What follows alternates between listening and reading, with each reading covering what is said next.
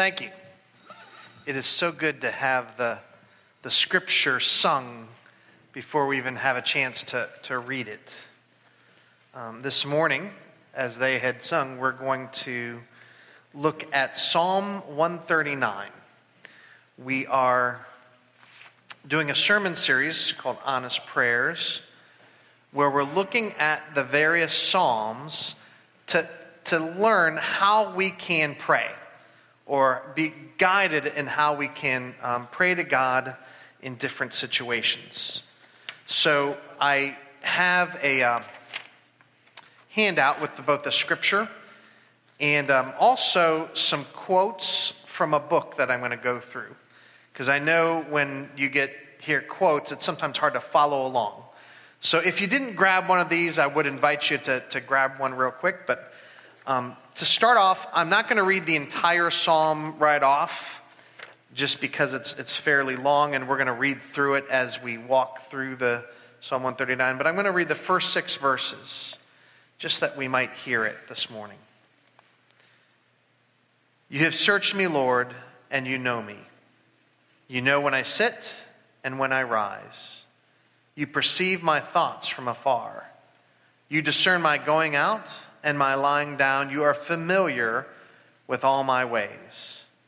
Before a word is on my tongue, you, Lord, know it completely.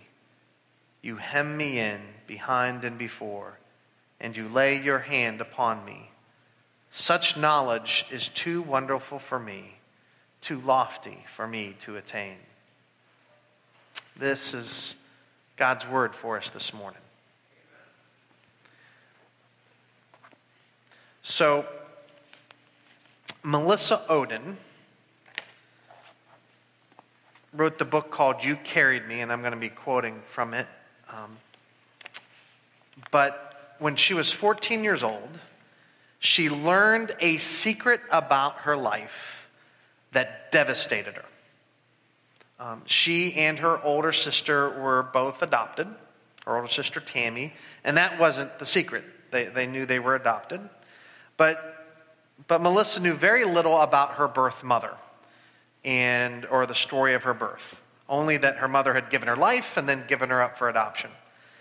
So, as she was growing up, Tammy, her sister, older sister Tammy, um, got pregnant as a teenager. And so this was a Christian family, and they were talking, the parents were talking to Tammy about what to do and they wanted to urge her away from abortion.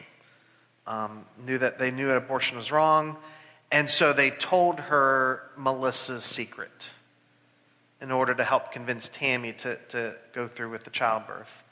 And that was Melissa was a survivor of abortion. And um, so they were sisters, right? What do sisters do? Do they ever fight? Uh, my, my two girls never fight, of course, but uh, I've heard such things.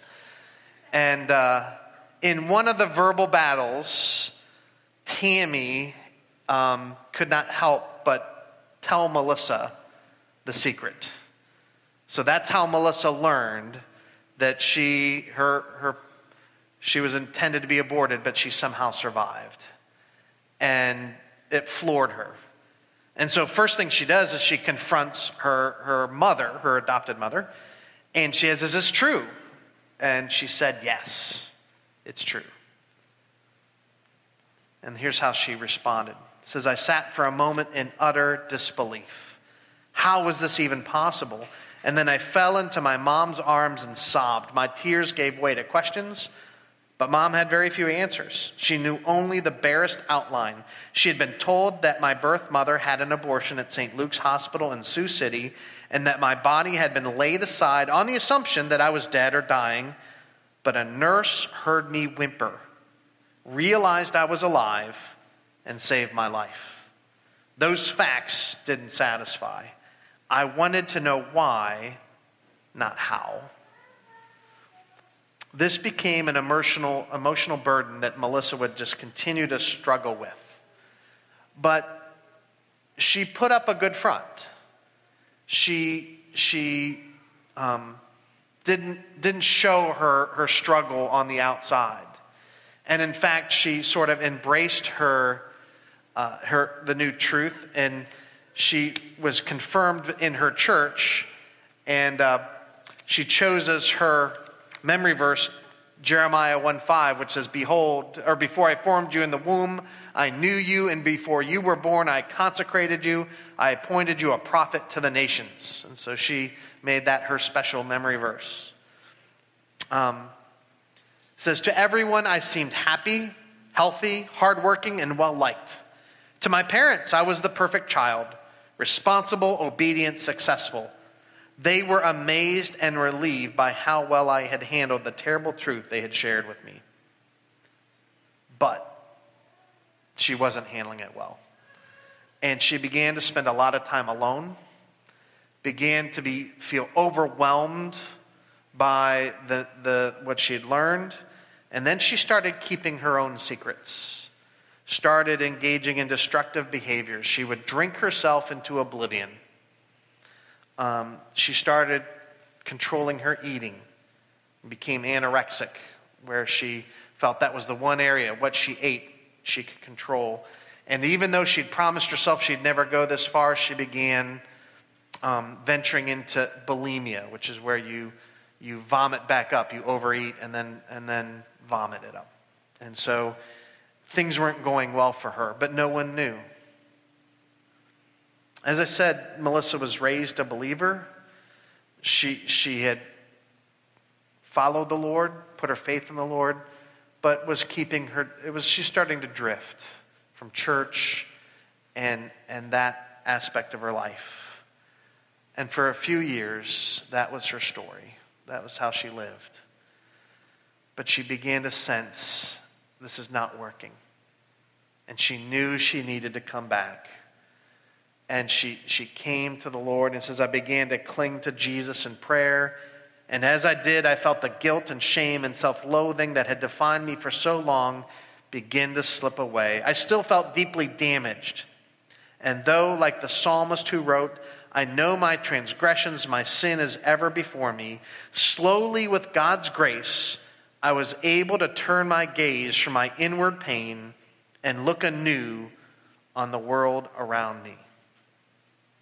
She came back to the Lord, and He began to heal her heart. But there was yet another secret, one that Melissa would not learn for much later. She decided she wanted to try to make a connection with her, her birth mother, who she knew nothing about. And so she began to search for details. And she told her story publicly. And so that actually led to contacts and, and the ability to get new information. And when she was older, in her adult years, a half sister of hers contacted her. She had become publicly known. And so her, her half sister contacted her and she brought her to her birth mother, and it's only then that she learned the rest of the story. That her birth mom never knew that her baby, Melissa, had survived. Her birth mom's mom, the grandma, in other words, was a nurse. And she was so embarrassed by her daughter being pregnant out of wedlock that she had basically compelled, forced her daughter to get the abortion. And so the birth mom, in being drugged for the operation, had no clue what was going on. And when Melissa was born alive, the grandma made sure she never saw her. And so, and told her later the baby was dead. So 30 years later, she finds out she was alive after all. What a story. What a story. And I share this not just because it's an interesting story but because it highlights one of the truths I want us to take from Psalm 139 is that God knows us. He knows our story better than we even know it ourselves. God knows the deepest parts of us, the things that we don't even know about our own history, about the own circumstances of our lives.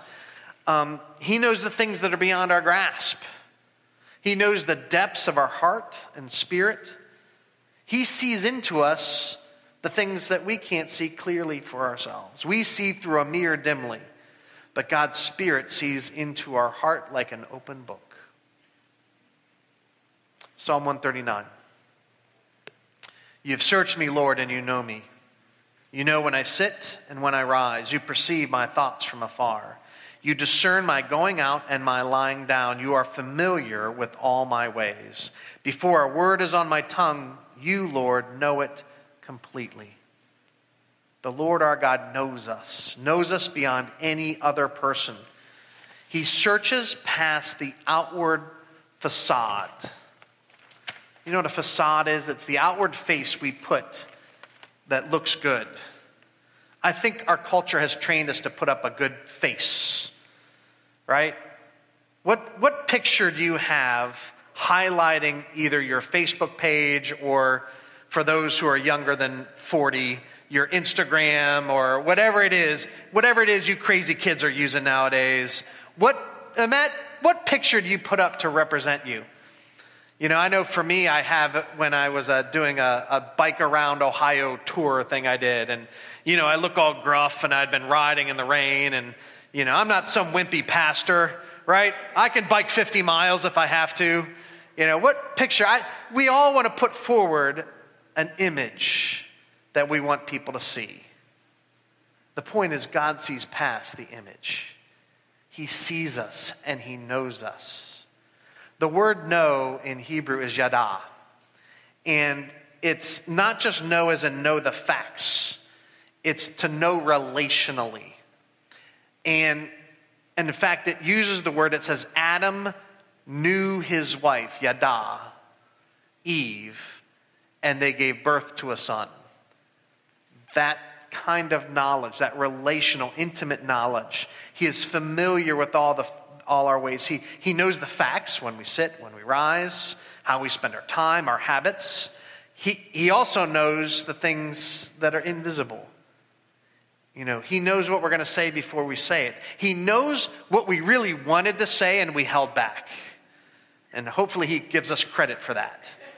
Um, he knows the intent of your heart when you say it. Our God knows. Is that scary to think you're known that well? Verses 5 and 6. You hem me in, behind and before, and you lay your hand upon me. Such knowledge is too wonderful for me, too lofty for me to attain. How do you react to the truth that God knows you that deeply? Now, here's the thing if God is some uncaring, distant deity, it feels like we're trapped. We're hemmed in, right? Behind and before. But if we know God and know his, his grace and love and character, you see, Jesus came, the Son of God, came to reveal to us what God is really like. And God's love and grace is so good. God is so much better than we realize. And, and Jesus said, God is like a father who is watching over and cares for his children. If you want to have one image of what God is like, that's the image Jesus majors in. God is a father who cares for his kids then it's not so scary that God knows us. It's like the father who puts his hand on the back of his son or daughter. You hem me in. Such knowledge is too wonderful for me, too lofty for me to attain. It goes on Where can I go from your spirit? Where can I flee from your presence? If I go up to the heavens, you are there. If I make my bed in the depths, you are there. If I rise on the wings of the dawn, if I settle on the far side of the sea, even there your hand will guide me, your right hand will hold me fast. Can we run from God? Many have tried. But wherever we go, He's there. If we go up to the heavens, He's there. What if we go the opposite direction? What if we go to the depths of the sea? He's there. It even implies in some of this that he's in the grave, even in death, he's there. I want to think for a minute about this, though. We sort of take this for granted. Oh, God is everywhere, God is in everything. We, we kind of got that, and we got that from here. But that was not the view of the ancient world about the gods and how they worked. Maybe you, maybe you had to study Greek mythology in, in high school. Let's see if you know a few, few, few questions. From where does Zeus rule? On Mount Olympus, yes. So if you want to find Zeus, you go to Mount Olympus. Um, who's the god of the sea? Neptune is Roman, Poseidon is Greek. They're the same. Yeah. Okay. Um, this is a tougher one because there's more, a few different answers. But who's the goddess of the moon? There's Luna or Diana in the Roman. It's Artemis or Selene. Again, there's more than one that could be credited with the moon. That's a tough one. Here's an easy one God of the underworld.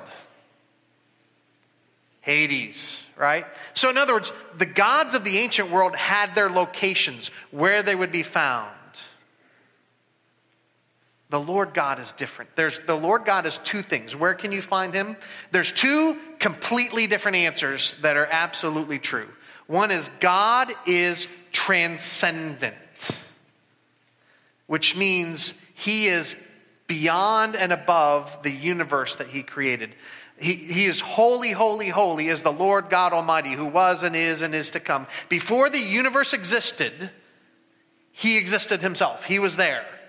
He can't be a part of the universe because he was there before the universe was. He is transcendent. He is outside this universe and even the timeline of the universe. So God is transcendent. But the exact opposite of transcendent is immanent. The Lord God is also completely immanent. He is in our midst, He is with us. There's no part of, of this created universe where God is not in touch with through his spirit. We, when we say, where, where is God? we think, well, God, our Father who art in heaven. Heaven is not a part of this universe. It is, you could say, maybe another dimension, but, and it's the heavenly throne room from which God rules, but heaven is in touch with every single space in this universe at any given moment so that there's no part within this universe where God is not through his Spirit. Is there any place where God is not? There is one. And God had to create it specially for one purpose. It is the, um, the place he created for the angels who rebelled against him there was a third of the angel heavenly host who decided they did not want to serve and be in God's presence. And so God created the one place outside where he is where he is not and that is we call it hell. The eternal place of fire and judgment. God is everywhere else. But that was not made for us. It was made for the rebel angels and God would have none go there. His desire is that every person, each person, to come and be forgiven and set right from him, set right with him. But for those who would not yield their hearts to the God of love, those who insist, I want to go my own way. I don't need you, God. I want to be where you're not. There is only one place ultimately left to go. verses 11 and 12. If I say, Surely the darkness will hide me, and the light become night around me, even the darkness will be not dark will not be dark to you. The night will shine like the day, for darkness is as light to you. We don't have to hide in the darkness. God sees out into our hiding place. And in fact, maybe you've experienced darkness in your heart and life. Know that, that the Lord, the Lord Jesus, the Son of God, can come in and bring light into the darkest places that we live in. And that's his desire, is to come into our lives. When we trust in him, we, we know we can open his life and he will bring new light and new life. And we need not fear ever being separated from him again. He becomes with us eternally. That's what it means to trust in the Lord Jesus and experience his eternal life. And that's available to any who will turn to him. Verses 13 to 16 is an amazing set of passage. Let me read this. For you created my inmost being. You knit me together in my mother's womb. I praise you because I am fearfully and wonderfully made. Your works are wonderful. I know that full well. My frame was not hidden from you when I was made in the secret place, when I was woven together in the depths of the earth. Your eyes saw my unformed body. All the days ordained for me were written in your book. From our earliest moments in the mother's womb, God has been at work within us. We know from science that our physical development is determined greatly by our DNA, which we get from our, our, our parents, from each parent. Um, more recently, um, they're discovering that it's not just DNA, though. There's also epigenetic markers, and epigenetic information embedded in the cell walls, especially of the egg cell of the mother. And that that has a lot to do with determining how we develop and grow. So there's still mysteries that scientists are plumbing about how we are, are how we come to be physically. But that's only our physical development. God is also active invisibly as we grow physically to form us as a living being, a person with a soul and with awareness. He knits us together within the womb. There's something in us that's more than physical, and that comes from God's work within our inner being.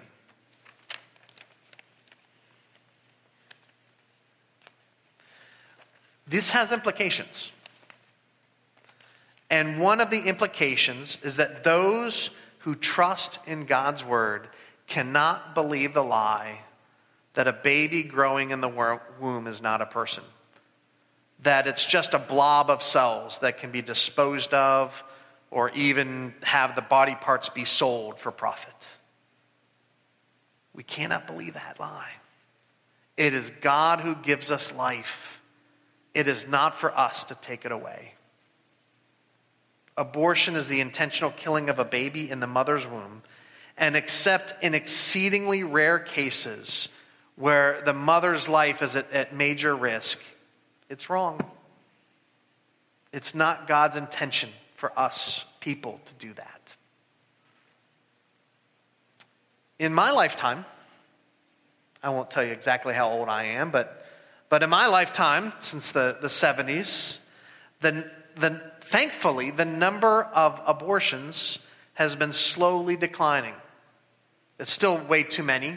I believe there's still in the 700,000s per year. It was over a million per year at one point. Um, it's one area that, that Christians are actually having an impact on within our culture. Sometimes it feels like our culture is going a completely different way, but in this issue, we have actually seen, um, seen minds changed and the attitudes that show that, that we're having an impact. And I, I was thinking about why. I don't think it's because of the political debate and arguing that we do. I'm more and more convinced that, that no one can be argued into, especially on this issue, no one's mind is changed by argument. But you know what I think has, has really made a difference? Is what have Christians done the last 40 years? They've developed crisis pregnancy centers in just about every town. We were in a very small town in, in Ohio. They had crisis pregnancy centers that, that would, for a, a woman who was going to have the, you know, pregnant, they would give them support and help so that they could have the child. What do Christians do? They form adoption agencies and foster care um, options. Um, Young Lives, I know a ministry this church has supported, tries to uh, help specifically teenage moms in, in supporting them in being mothers and, and learning what that means. And I think it's showing the love and grace to those in need that has helped us make an impact on the views of the world. I think we need to beware as Christians that we don't speak, that we don't come across as angry or judgmental and, and view this purely as a culture war battle.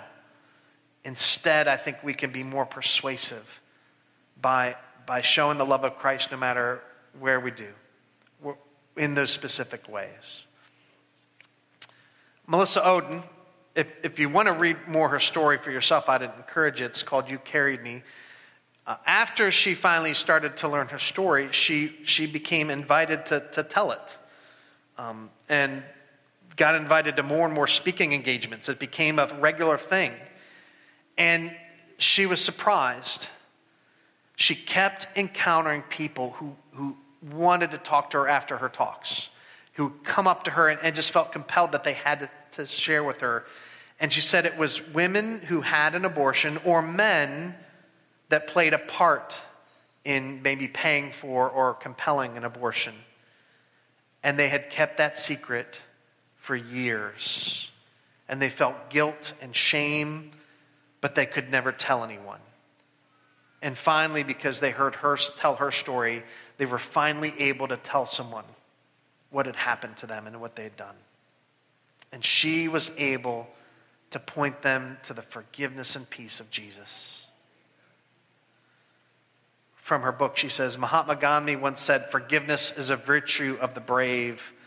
But I think the truly brave are those who ask for forgiveness. We all need to be forgiven.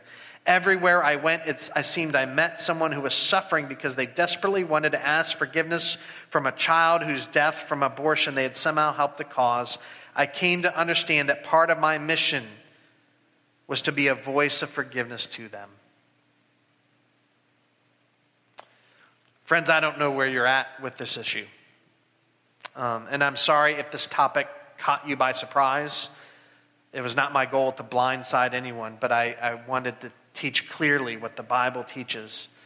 But most, most of all, I want you to know that whatever secrets you are carrying, you can bring them to the Lord and find forgiveness.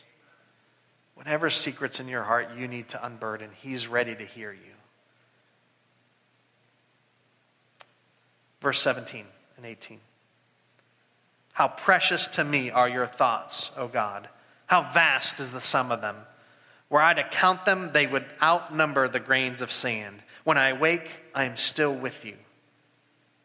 David is in just an awe of God's knowledge. I mean, think about it. If God knows every thought you've ever had, and there are billions of people, that, that's pretty significant. That, that outnumbers the grains of sand on every beach in the world, right? Um, says, were I to count them, you know, there'd be just too many to consider. And, and what do you think happens to David in this? Were I to count them, they would outnumber the grains of sand. When I awake, I'm still with you. He falls asleep. He's thinking about how awesome God is, and he drifts into restful sleep.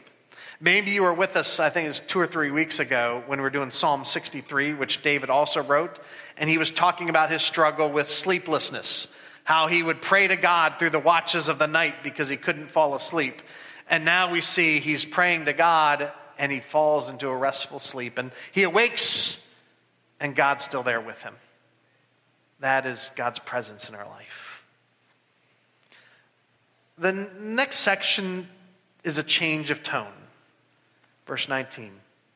If only you, God, would slay the wicked. Oh, wait for me, you bloodthirsty you who are bloodthirsty. They speak of you with evil intent. Your adversaries misuse your name. Do I not hate those who hate you, Lord, and abhor those who are in rebellion against you? I have nothing but hatred for them. I count them my enemies. Whoa. David. All right, we got it. Um, it. It sort of switches from God, you're so great, to I hate them. You know, um, why the switch? Why the change in tone? What's going on here? I think there's three things happening. First of all, this is honest prayer. David is bringing his true feelings to God about people who do evil. Right? He, he's envisioning things that have happened that should not happen. And saying, God, I hate this.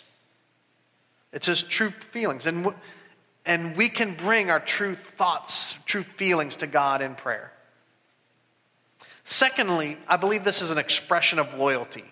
David is making it clear he is on the Lord's side against those who oppose God. Those who've taken sides against God, David is on, God, I'm on your side. I'm not with those others. I'm not going to be sympathetic to those who spend their life working against you, God. I'm with you. And then the third thing that's going on, and I think David is working it through, the, the concept of hate the sin, but not the sinner. Right? To, God does want his people to hate and work against evil and injustice. We should hate sex trafficking. We should hate it with a passion. We should hate child abuse and the hurt and evil that is done. Jesus said, Those who abuse children, it would be better for them to have a millstone draped around their neck and they be dragged to the bottom of the ocean than to face God with what they've done. God hates that stuff. And we should hate it too. There is a false forgiveness that's not real forgiveness, but instead is apathy, complacency to evil. And it ends up making excuses because it's too hard to face up to the wrong that's been done. Now, we can hate the wrong that's been done and still learn to offer forgiveness to the person. But we do not ignore the deed that they've done. Romans 12 21 points away. It says, Do not be overcome by evil, but overcome evil with good. Now, bringing us to the end, the last two verses. Search me, O God, and know my heart. Test me and know my anxious thoughts. See if there's any offensive way in me, and lead me in the way everlasting. God knows better than us what needs fixed within our hearts we can come in prayer. You are invited to come in prayer and bring to God the deepest secrets. And He will actually reveal to us the things in our lives that need to be addressed, things that we don't see ourselves. He can free you from chains in your life that you don't even know are there. There are depths in our heart that only God knows. Prayer is not just for asking God for stuff, asking God for healing, coming to God with a list of things. Prayer is for inviting God to search into your life and show me how to, how to live. Show me what, what I need to, to be healed from, God. I guarantee you, every person here has something, some hurt, some wound, some struggle in your life where you need the, the touch of God's healing and you it, that, that wound is causing you to do damage to those around you and you don't even know it. Search me o god and know my heart. Test me and know my anxious thoughts. What if you join the adventure of, of praying like that?